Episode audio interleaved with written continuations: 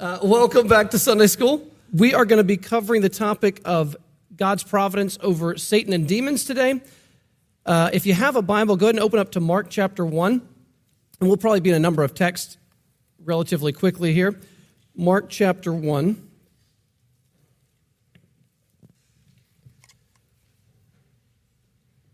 Papa Fred, can you pray for us? And then uh, there's, there's, uh, uh, as with a lot of these topics, there's far more that we could cover than we'll have time to cover. But if you could pray for us, Papa Fred. Thank you, Mark. Heavenly Father, uh, uh, the topic today is, uh, is one that um, uh, is not popular, I think, sometimes, but necessary to, to cover because the Bible is loaded with information, some information about Satan and demons, and uh, we see his influence uh, from the beginning uh, in Genesis all the way uh, to Revelation. And, and so I pray that you, uh, your Spirit guide us and be with us as we exposit your word to properly do justice to this topic. pray these things in Jesus' name. Amen. Amen. So turn with us to Mark chapter 1. And we're just going to look at a couple of passages really quickly uh, before we get into some more in detail, just to show the uh, sovereignty of Jesus over unclean spirits, demons.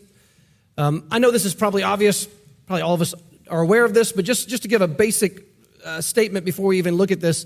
Uh, according to Scripture, uh, when God created everything, it was all good. Genesis 1 ends with everything being very good. This includes everything. In both the spiritual world and in the physical world, everything was perfect at the end of Genesis chapter, uh, chapter 1. And somewhere uh, between the, I guess, the end of Genesis 2 and the beginning of Genesis 3, somewhere in this short period of time, uh, one of the angels, uh, Satan, fell from his position uh, we're told that pride was found in him, or that the pride is the condemnation of the devil. So there was some kind of pride found in Satan. If you want to know how that happened, the answer is I don't know. But it did happen. And Satan fell and he was cast out of heaven. And uh, Satan led with him a, a number of angels that fell with him. So 1 Timothy 5, I think it's verse 20, 21. 1 uh, Timothy 5, 20 and 21 speaks of the elect angels which are those who did not fall because they were chosen by God. And then there are apparently the unelect angels, those who got allowed to go their own way. And there's a way of interpreting Revelation 12, and this is debatable, but it could mean that when a third of the stars fell with the dragon, it could mean that a third of the angels rebelled with Satan uh, in the original fall. And Satan led those angels who became demons. We're told that hell was originally created for the devil and his angels. So those fallen angels are demons, and Satan is obviously the leader. And um, needs, we need to remember Satan is, we don't believe in equal and opposite forces in the Bible between God and Satan. Uh, this is not some sort of dualism, dualism, here, right? Where there's equal and opposite forces. Satan is a created being. Uh, he is under God's providence and sovereignty. Uh, he has a leash, and God gives him exactly the amount of leash God wants to give him to basically allow Satan to undo himself by what he's allowed to do. And you can see here the providence that God has over Satan so clearly in Mark's gospel and in Jesus' ministry. We'll just start with a sampling here, uh, chapter 1, verse uh, 22. Jesus comes to speak at the synagogue in Capernaum, and he's teaching, Mark 122, and they were astonished at his teaching, for he taught them as one who had authority, and not as the scribes. And immediately there was in the synagogue a man with an unclean spirit. And he cried out, What have you to do with us, Jesus of Nazareth? Have you come to destroy us? I know who you are, the Holy One of God. But Jesus rebuked him, saying, Be silent and come out of him. And the unclean spirit, convulsing him and crying out with a loud voice, came out of him. And they were all amazed, so that they questioned among themselves, saying, What is this? A new teaching with authority. Now look at this line. He commands even the unclean spirits, and they obey him. So when Jesus sovereignly tells demons what to do, they do what he says.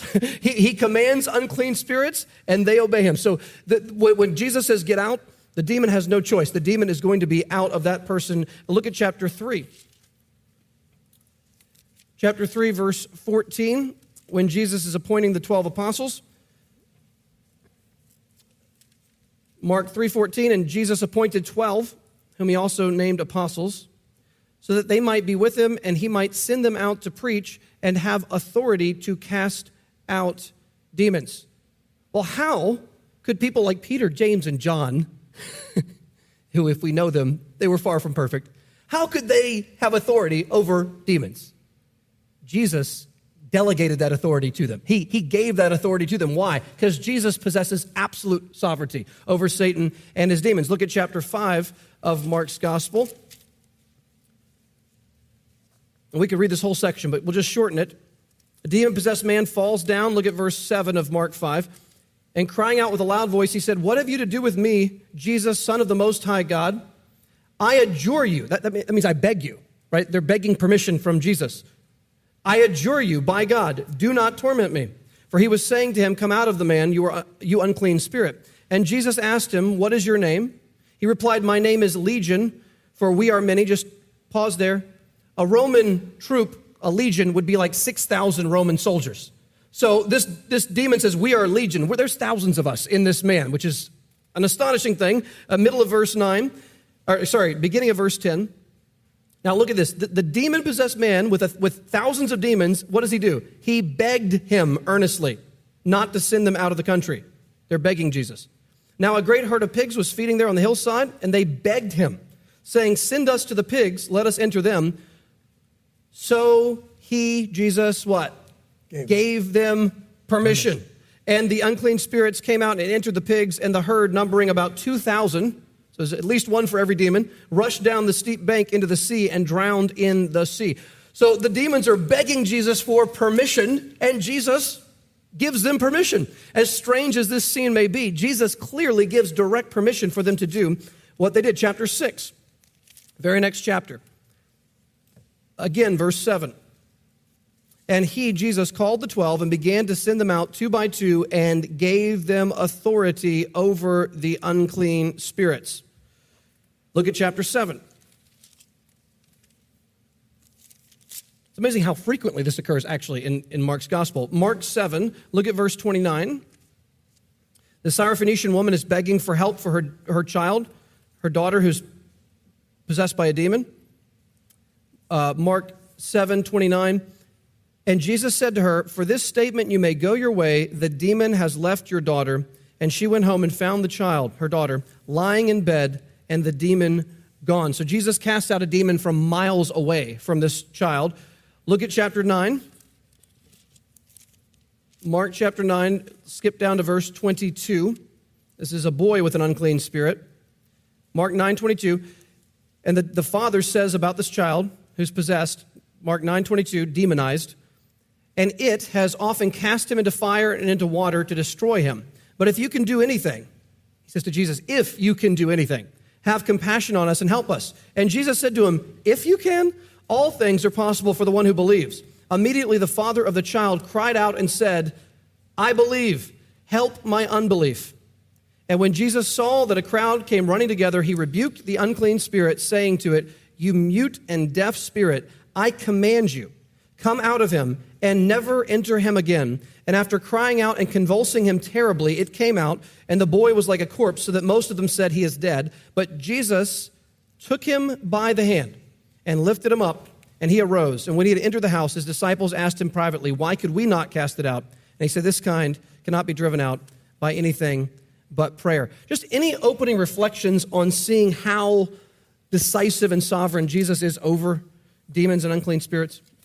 Well, first of all, they recognize who he is right away. Yes. And uh, I, am not looking at a specific verse, but they often ask, Is it our time?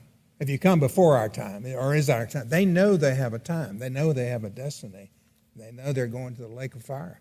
Mm-hmm. And uh, they're asking him, Are you come to take us to that lake? And, and of course, not immediately, but he cast them out of the individual person, like the young boy here, the man. It's amazing. Mm. I like what you're saying there, Papa. In verse 19 in chapter 2 of James, you believe that God is one, you do well. Even the demons believe and shudder, so they know Jesus in a way, in a different way, but in in what more familiar than we are in a lot of ways because of the time that they were with him before they were cast out. So I just find the whole Providence series so far to me so encouraging because so applicable to our everyday life. You know, this just gives us such a, a confidence to know Satan doesn't have free rein over our life. And if he certainly does tamper with our thinking, I imagine, and I don't really know what all he does and what's all from the world or from my own evil, you know, uh, desires and flesh. But in the end, he doesn't win and God uses it for good. It must be really frustrating. You know, like Joseph saying to his brothers, Well, you meant for evil, God meant for good. I ain't in the same way for, for Satan. He means things for evil. And for believers, God always works it together for good because God is sovereign and in control. So encouraging. Turn with me to Luke's gospel and look at the very toward the end, Luke 22. There's two texts in this one chapter that I think are relevant. Luke 22. Now, this first one, you have to really pay attention for a moment to get what's going on because you have to connect two different things together. This is about Judas Iscariot, and we all know what's going to happen, but listen to the wording here. Luke 22, starting in verse 3. Let's pay careful attention to the wording. Luke 22, verse 3. Then, now listen, Satan entered into Judas, called Iscariot, who was of the number of the 12. And okay, now when Satan enters Judas, what does Satan lead Judas to do? Well, we know, but let's see it. Verse 4. He went away and conferred with the chief priests and officers how he might betray him, Jesus, to them. And they were glad and agreed to give him money. So he consented and sought an opportunity to betray him to them in the absence of a crowd. Now, notice there, it says Judas consented. Judas' will was not being violated by Satan. His flesh and his, his, his carnal desires were simply being amplified by Satan. Okay, he was not acting, he, he consented. He, he made a real decision to betray Jesus for money, but Satan was influencing him. But look down, skip down to verse 22, because this is, this is amazing. Uh, let's start in verse 21. At the Last Supper, but behold, Jesus is talking about Judas here, but behold, the hand of him who betrays me is with me on the table, for the Son of Man goes as it has been determined by God. But woe to that man by whom he is betrayed. And they began to question one another which of them it could be who was going to do this. Now, do you, do you see the two pieces together here? The chapter begins Satan entered into Judas to betray Jesus. Jesus then at the Last Supper says, One of you, Judas, is about to betray me. And he says, I'm going to be, I'm going to go, I'm going to be betrayed as it has been determined by God. Now, do you see here? Is God sovereign over what Satan is doing? God has predetermined the betrayal. In fact, it's predicted in the Old Testament. In the Psalms, it says, David writes, as a messianic foreshadowing of Jesus, he says, My close friend, he who broke bread with me, has lifted up his heel against me. That's a prediction of, of someone betraying the messianic figure. And Jesus quotes that verse at one point and says, This is Judas. And so Judas's betrayal was influenced by Satan it was also pre, pre uh, ordained by God before the foundation of the world. It was pre scripted by God in the Psalms. And then here it says it happened according to God's determination. So is God sovereign over the worst thing Satan ever did, betraying Jesus? Yes. And does Satan intend evil against Jesus? Yes. Does God intend good for all of us through the salvation that's going to be worked out? So God gives Satan exactly enough leash to do the worst thing he can possibly do, and it's just enough rope for Satan basically to commit suicide. Because his, his plan, which is to destroy Jesus, does the exact opposite. It ends up creating salvation for all of God's people. So Satan, that's what you say, frustrated. He mm. does the ultimate thing. He has Jesus in the palm of his hand, it seems like, and he crushes Jesus on the cross. And then Jesus comes back and says, You've fulfilled Scripture. This is exactly what God has pre planned, and now I can actually save my people from their sins. So Satan gets just enough leash to destroy himself. And that's what you see over and over and over in Scripture. One more text in this chapter. Look at verse 31. This one's amazing to me uh, as well. Luke 22, 31. So Simon and Peter, same person, right? Simon, Simon, behold, Satan demanded to have you, and if you'll look there, the Greek word for you is plural right there. He's demanded to have all of you, disciples, that he might sift all of you like wheat. But I have prayed for you singular, that your faith may not fail. And when you have turned again, strengthen your brothers. Now, do you see that? Satan says, I want to be able to take the disciples and, and shake them. I, I want to pass them through a sift, and I want to separate them from their faith. I want them to turn away from the faith. And he's actually demanded, Satan demanded to have Peter, to make Peter deny Jesus and then fall away. And Jesus says, um, I'm not going to allow that. I'm going to let him deny me, but I've got a plan for that. After he denies me, I'm not going to allow him to fall away. I'm going to bring him back. I've prayed for Peter specifically that his faith would not fail. And once he's turned again, he will strengthen his brothers in the Lord. And that's what you see at Pentecost, right? He stands up and preaches. So Peter, I mean, Satan wants Peter, but Jesus says, I'm not letting you have Peter. I am actually going to pray specifically for him that you not allow him to, to rob him of his faith. So, other insights from this text? Well, he, he, once again, he's using evil, Satan is using evil uh, for evil purposes, but to cause Peter to deny Jesus. But he turns it around for good. He strengthens it, he sifts him, he forgives him. Peter repents and he comes back and he restores him and he leads his brothers. And like both of you are saying, Colossians 2, you don't need to turn there. Let me just read. By uh, canceling, um, 214, by canceling the record of debt that stood against us with legal demands, that's what Jesus did. This he set aside, nailing it to the cross. He disarmed the rulers and hmm. authorities, and he put them to open shame by triumphing over them in him. And so uh, the triumph is over. Um, Satan's no longer going to win, never was going to win. And uh, Jesus um, conquered him on the cross, canceling the. I think we the, see this more uh, in, in, the New Testament because of the cross. But, you know, I, I was blown away back when we were ages ago now, when we were doing Daniel. Uh, God removes kings and sets up kings.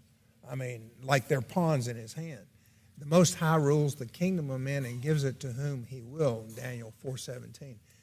Daniel was, had the prerogative of looking forward to the end of the earth, to, to consummation, and could see that, that, he was concerned about all these Babylonian and Persian and Greek and Roman emperors that were coming and going, and, but God was sovereign over all of them. So even back, but see, in the New Testament, we get much more insight, just like this uh, uh, view uh, view of Satan and Peter and Satan and Judas, and you know how that works and the the details of it. Yeah, the details. The, they, uh, God, uh, Satan meant it for evil, and God meant it for good, and turned it for good. So. Let's turn to one more text real quick here in the New, to the last book of the New Testament, to Revelation, and uh, just this goes with what Jerry just read from Colossians, I think. Revelation 12. We talked about this text, uh, I don't know, a number of months ago. I know there's debate about everything in Revelation, so I won't get into the debatable part really, but uh, I'll just mention this. If you look here at uh, Revelation 12 7, I know there's, there's three views on what this text is exactly referring to. I'm just going to go with the view I prefer, the one I think is most likely, which is I think this is referring to a battle that took place at the moment of Jesus' death. I know people have other views, and it's not a huge deal if you take a different view, but uh, I think this happened at the moment of Jesus' death when the Lamb was slain. But let's look at what happens. Revelation 12 7. Now, war arose in heaven, Michael and his angels fighting against the dragon. And the dragon and his angels fought back, but he was defeated. So Satan was defeated, and there was no longer any place for them in heaven.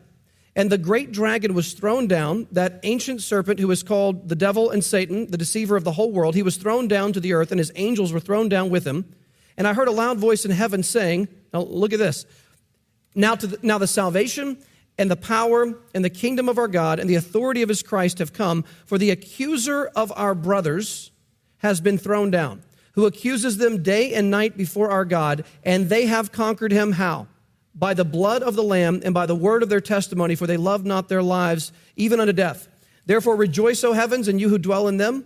But woe to you, O earth and sea, for the devil has come down to you in great wrath, because he knows that his time is short. That's what you said, Fred. They know. They, they know that the time is limited. Eventually, they are going to be judged. But what I love here is Satan is the accuser. That's what, he, that's what his name means, the accuser. And he loves to accuse us to one another to make there be division between believers, right? He accuses us to each other to make us dislike each other, to have discord the, among the church. Uh, he also accuses us to God. He says, These people are not worth it. They're sinners. Get rid of them. Don't, don't, don't stay with them. And he also accuses God to us. He tells us God is not trustworthy. He's not better. He's not more satisfying than the world. Trust in the world. Live for the world. Hope in the world. Don't believe in God. So he accuses God's character before us, our character before God, and our character before one another. That's what he does. He's the accuser. And his job was shut down right here. How? The blood of the Lamb.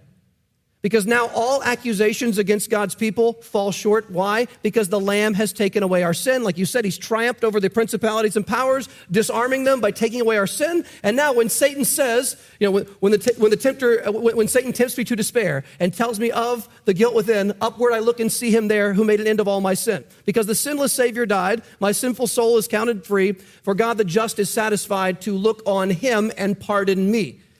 Satan has nowhere to go with his accusation. His name is now meaningless. He can't accuse successfully anyone who's in Christ because the blood of the Lamb and the, te- the word of their testimony. That they've defeated him because of what Christ has done. So Satan is a defeated foe.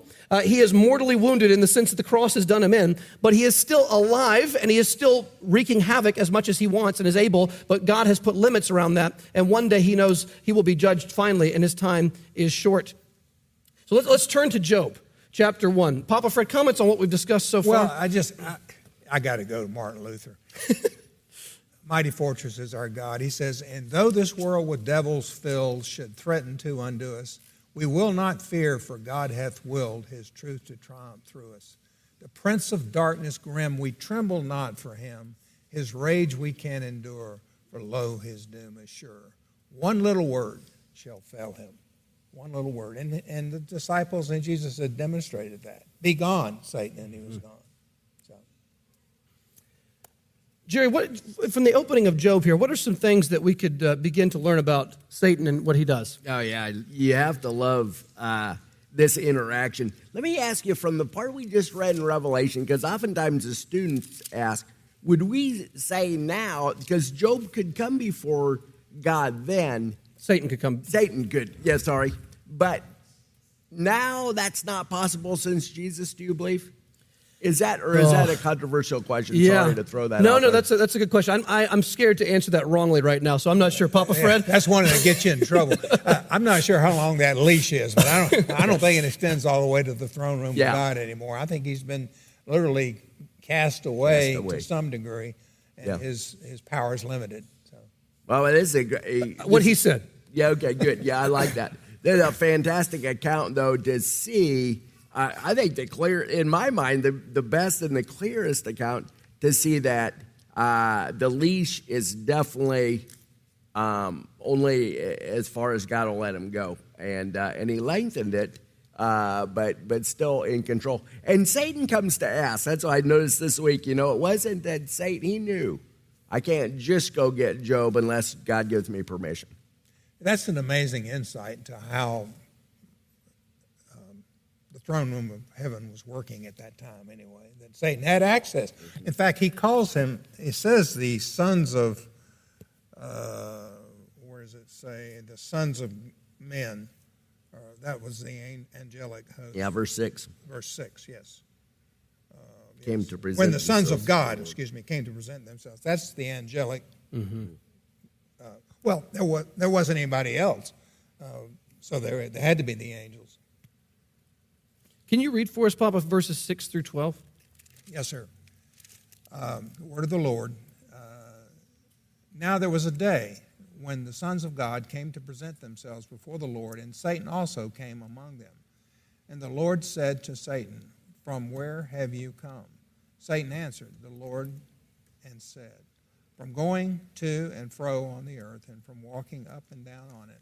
And the Lord said to him, to Satan, Have you considered my servant Job, that there is none like him on the earth, a blameless and upright man who fears God and turns away from evil? Then Satan answered the Lord, And does Job fear God for no reason? Have you not put a hedge around him and his house and all that he has on every side? You have blessed the work of his hands, and his possessions have increased in the land. But stretch out your hand and touch all that he has, and he will curse you to your face.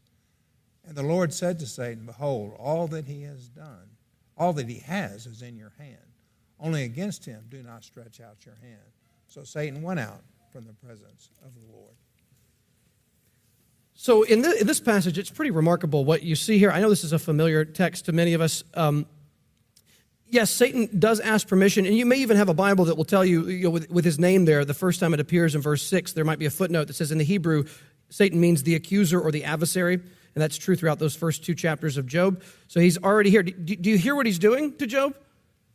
Him being the accuser?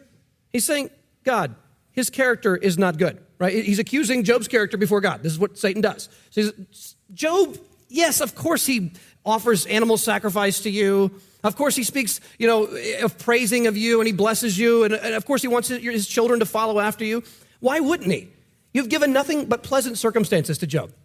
Every time he gets up, he's the most prosperous, rich man around. He's got all these animals. He's got this huge family, 10 wonderful children, I think seven sons and three daughters. He's been blessed more than you can imagine. Of course, Job worships you, God. Who wouldn't worship a God who provides you with all that you want, just in your own flesh, in your own natural self? And then uh, Satan says, if you take away the comfort, the convenience, and the external blessings of his life, he will show his true colors.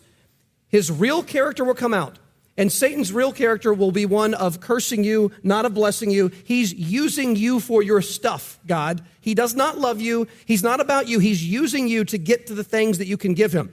Uh, sort of the, uh, the Santa Claus approach to God, right? You just, you, you want to spend time with the guy in the red suit so you can get some stuff from him, right? And if you've been a good little boy or girl, you can earn some gifts from this, from this, from this omnipresent, all-knowing being. God is not like that. That's, that's not the way this works. And so God gives Satan leash. And my goodness, does he give him leash? Mm-hmm. And people just, it's stunning. We, we, we're so familiar with the story that I don't think the heart rending aspect of this gets to us. Let's just, I'll, I'll skim through some of this, but look at verse 13. Now there was a day when his sons and daughters were eating and drinking wine in their oldest brother's house. And there came a messenger to Job and said, The oxen were plowing. Uh, let me skip ahead here. He finds out that his, that his animals have been destroyed. All the different animals. Look down at verse 18. While he was yet speaking, there came another and said, Your sons and daughters were eating and drinking wine in their oldest brother's house, and behold, a great wind came across the wilderness and struck the four corners of the house, and it fell upon the young people, and they are dead, and I alone have escaped to tell you. Then Job arose and tore his robe and shaved his head and fell on the ground and worshiped. And he said, Naked I came from my mother's womb, and naked shall I return. The Lord gave, and the Lord has taken away. Blessed be the name of the Lord. In all this, Job did not sin or charge God with wrong. Now, that, that's an amazing statement. Job is not ignoring the grief. I mean, goodness, you can read chapter 3. It's about, as, it's about as depressing a lament. He curses the day of his birth. I mean, he is lamenting, he is pouring out his grief before the Lord in chapter 3. He's not ignoring the grief, but he is also not cursing God. And there is, a, there is an amazing balance in the Christian life between enduring incredible hardship with real tears and burning tears in a moment of intense grief and hardship, where you're pouring out your, your lamentation before the Lord, and holding fast to the fact that you bless God, that you know that God is good no matter what is happening, that He gives and He takes, and it's His sovereign will, and we trust Him with that. that it's an amazing mingling of those two realities grief and trust. Like Job later says, though he slay me, yet will I trust in him. And that's an amazing thing. I, God seems like he's just after me. He's just slaying me. He's allowing horrible things to happen one after another, soon bodily illness for months. But he says, although God slays me, I will remain trusting in him. I will hope in him. And yeah, Papa. And the bodily illness, too, that, that's the next chapter. But he said, then his wife said, this is after he's afflicted with boils from Satan. Now, Satan. Uh, warned, uh, I mean, God warned Satan, okay, you can, you can afflict him, but don't kill him. Right. Then his wife said to him, Do you still hold fast to your integrity? Curse God and die, she says. But he said to her, You speak as one of the foolish women would speak. Shall we not receive good from God, and shall we not receive evil? And all of this, Job did not sin with his lips. That's an amazing statement. So I think what this shows us is one of the ways we can silence the, the devil is by delighting in God, trusting God, and worshiping God no matter what is happening around us. Knowing that He is good and He's in control, even when it does not make sense, in those moments, Satan's accusations just die right in his mouth because his accusation is, of course, the Christians love you. They go to church, they serve you because you're blessing them with all these external blessings. But if you take those blessings away, you'll find out they were using you. They were not loving you, God. But when Job sits in the ash pile and he's torn his clothes and shaved his head in grief and he's pouring out his lament before the Lord, he says, Lord, I don't understand this, but I'm not going anywhere. I'm not pursuing another God. I'm not going to curse you and go after another people's God or another thing in this world. I'm going to sit right here on the ash heap until you can come down and talk to me. And, and, and Job at times struggles, I think, with his own arrogance throughout the book. He, he, has issues that he has to work through. But at the end, God does come down. And God basically says, I, am I'm, I'm the one who made the, the stars. Uh, can you, when, when God comes down, some of those questions just make me smile. God says, Look up there. You see the constellation known as the Pleiades? I mean, first, of I I'd have to get the, uh, the, the star app, you know, on the phone to even find the Pleiades. you got to find where it is, but you okay, you find the Pleiades. God says, um, "Excuse me, Job, can you uh, can you bind the cords of the of the Pleiades? Can you hold Pleiades in the palm of your hand?" I don't know what Job said, but I imagine him saying, I don't think I'm able to do that right now, Lord. The Lord said, I, I can. And God just goes through all of creation and says, Were you there when the foundations of the earth were made? Tell me if you have knowledge. If you're so old and so wise, tell me how the ocean works and how this works and how, how this particular animal gives birth and tell me about the life cycle of this animal and what about this and that and the other. And by the end, Job is humbled to the dirt because he knows God, you are the one who holds all things in your hand. You are good. No purpose of yours can be thwarted. And let's turn, can we turn to, the, uh, to that section at the end of Job? I know we've been here before, even in this series. Look at Job 42.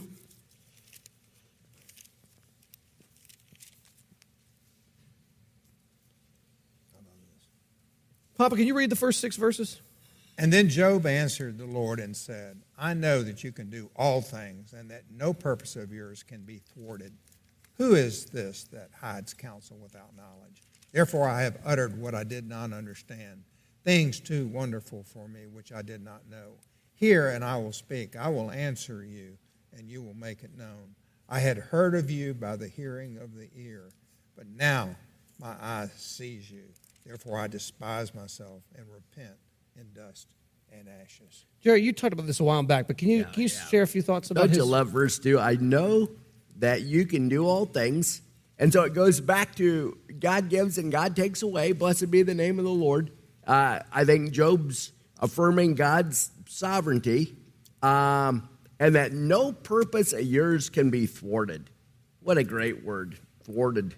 No purpose of God's can be thwarted. And so I think that's what I find a great joy in is knowing that God is in heaven and he does what he pleases. It always pleases God to do what's good for his people, which is to conform us to the image of Christ. And no one's going to thwart that. The unbelievers, Satan, throw out whoever you want to out there.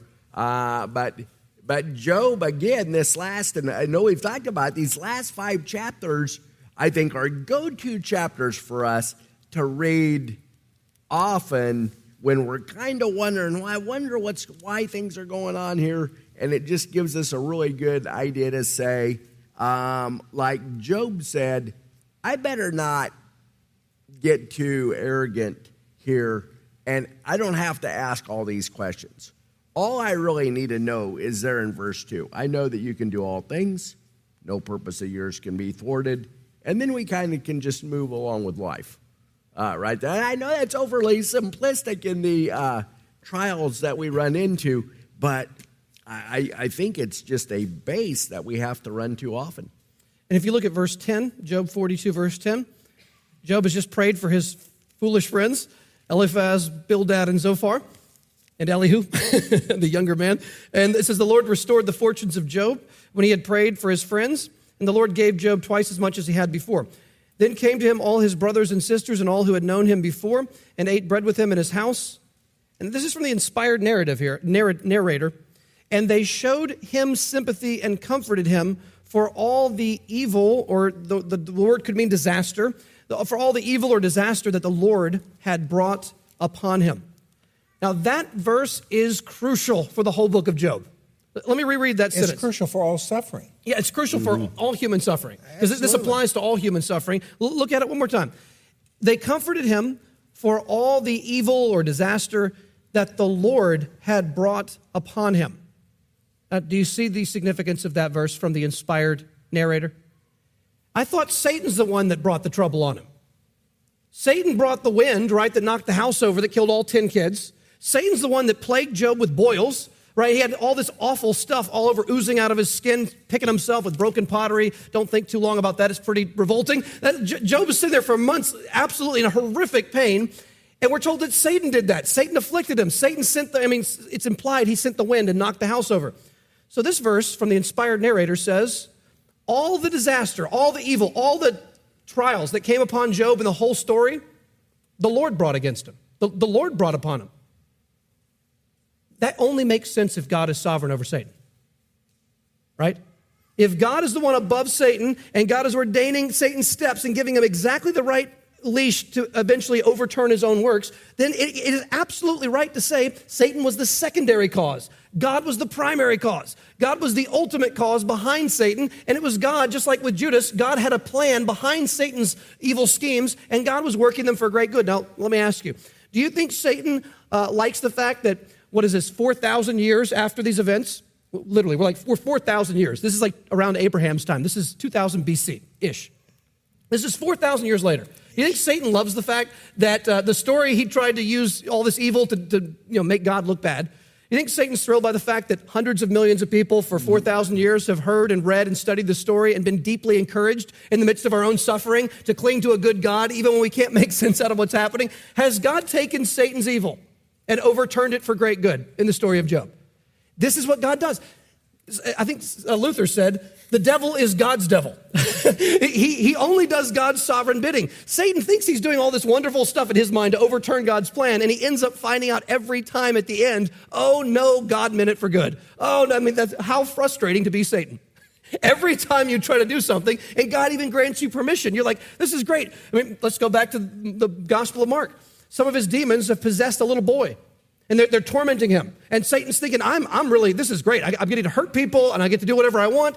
Jesus rebukes the demon, sends them out, and hundreds of millions of people get to read the story and see the power of Jesus over a legion of demons. Does that glorify Jesus at the end? Yes, yeah, so the worst Satan can do ends up getting worked backwards by mm. God for the best of what God planned. And I think that's the, that's the purpose of God in, in using Satan the way that he does. Thoughts on that, Papa? Just, just a quick uh, uh, end of this section here. I want to go back to uh, Job 2, yeah. uh, 13. I'm not going to read the Job's three friends story because I'd have to pronounce their names. But uh, and they raised their voices, they wept, they tore their robes, sprinkled dust on their heads towards heaven, and they sat with him on the ground seven days and seven nights. And no one spoke a word to him, for they saw that his suffering was very great. As someone who's experienced a lot of pain and suffering in my life, this is one of the best things as a Christian that you can do is to sit with someone, pray with someone, and not talk. Once, once Job's three friends opened their mouth, they got in trouble. So uh, sit with someone, pray with someone, encourage someone just by your presence. So that's great, Papa. And one more quick thing with Job and Papa. I know you have those kind of ten things that Piper went through that are, are interesting as well. But um, in the end, God did give Job back ten more children and what eh, you know so much more than what he had even at the beginning. That's not always going to be the way God mm-hmm. chooses. That's right. You know, and that end, it was a little bit of a, a, a almost a happy ending, I think. But um, if ours is or it isn't, that doesn't mean that God's not equally in control. And so it doesn't mean that Satan wins if God doesn't, um, you know, circumstantially. Yeah, circumstantially gives us what, what we are. That's and, and that's even better news.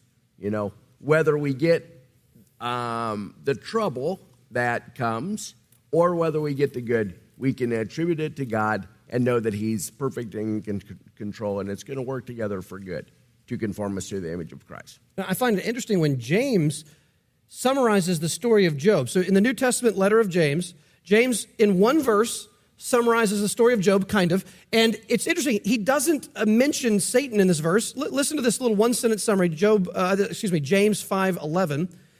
This is how he says it Behold, we consider those blessed who remain steadfast under trial. You have heard of the steadfastness of Job, and you have seen the purpose, not of Satan, the purpose of the Lord, how the Lord is compassionate and merciful. So when James wants to summarize the story of Job, he says, Here are the two remarkable things. Job remains steadfast through all of it, trusting the Lord against what Satan said he would do. And number two, you have seen the purpose of the Lord, how the Lord is compassionate and merciful. So that's James' uh, summary of that. And let me take you to another text here, real quick. Uh, 2 Corinthians in, in the New Testament, 2 Corinthians 12. It's got to be one of our more quoted texts in our church's history, but I want to look at this because this is so relevant to this topic. 2 Corinthians 12.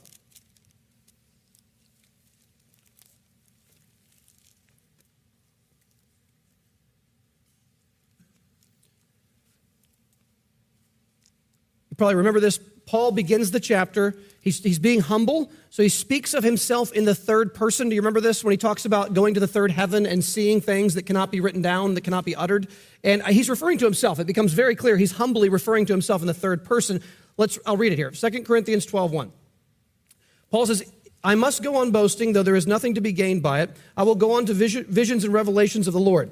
Now, here's his humble way of talking about himself. Verse 2 I know a man in Christ, that's himself, who 14 years ago was caught up to the third heaven, where it, whether in the body or out of the body, body, I do not know, God knows. And I know that this man was caught up into paradise, whether in the body or out of the body, I do not know, God knows. And he heard things that cannot be told, which man may not utter. On behalf of this man I will boast, but on my, my own behalf I will not boast except of my weaknesses. Though if I should wish to boast, I would not be a fool, for I would be speaking the truth, but I refrain from it so that no one may think more of me than he sees in me or hears from me. Now look at verse 7, it becomes clear. Paul's talking about himself having seen heaven. Verse 7 So to keep me from becoming conceited, proud, because of the surpassing greatness of the revelations, a thorn was given me in the flesh, a messenger of Satan to harass me, to keep me from becoming conceited. Three times I pleaded with the Lord about this, that it should leave me, the demon should leave me.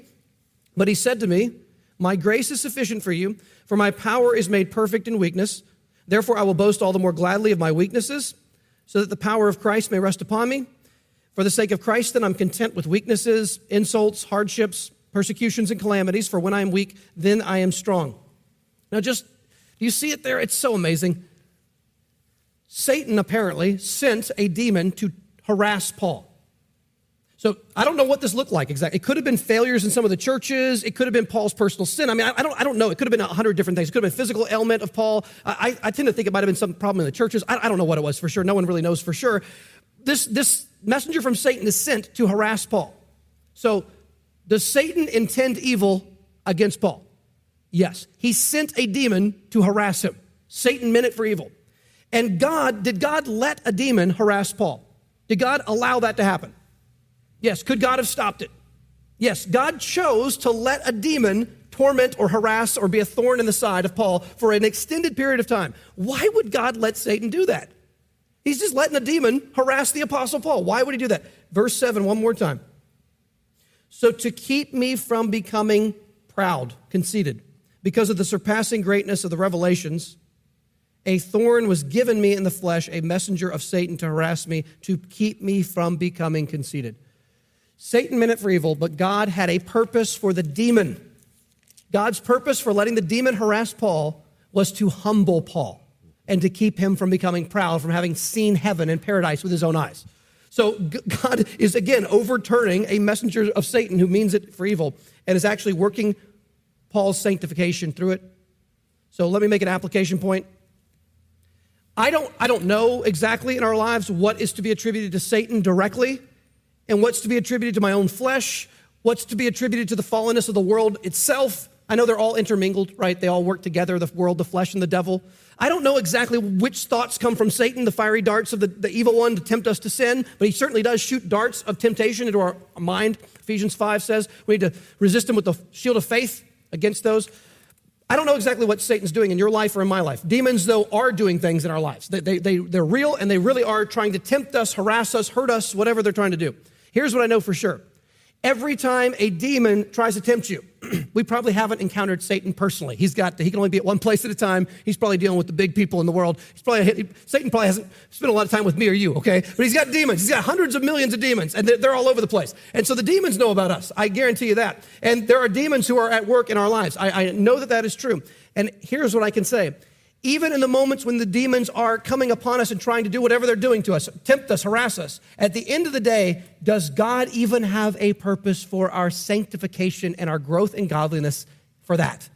Yeah, Yes. listen, listen right here, verse 10, 12, 10. For the sake of Christ, then, I am content with weaknesses, insults, hardships, persecutions, calamities, for when I'm weak, I'm strong. That's the achieved results of this humility, the humbling. That's a great point. The, the, the list there include weaknesses and all those different things. Right, right. So if Satan is involved in all those things, we know that even then, God is going to be showing his sufficient grace. And he gets his the strength. glory. And he gets the glory in the middle of all that. Mm-hmm. Knowing that God's grace is sufficient, just one more thing. What a great promise to, to close on because I think it's safe to say rather to go through the trial and experience God's grace than not have the trial at all. And uh, God's grace is the great part about life, not a lack of trials.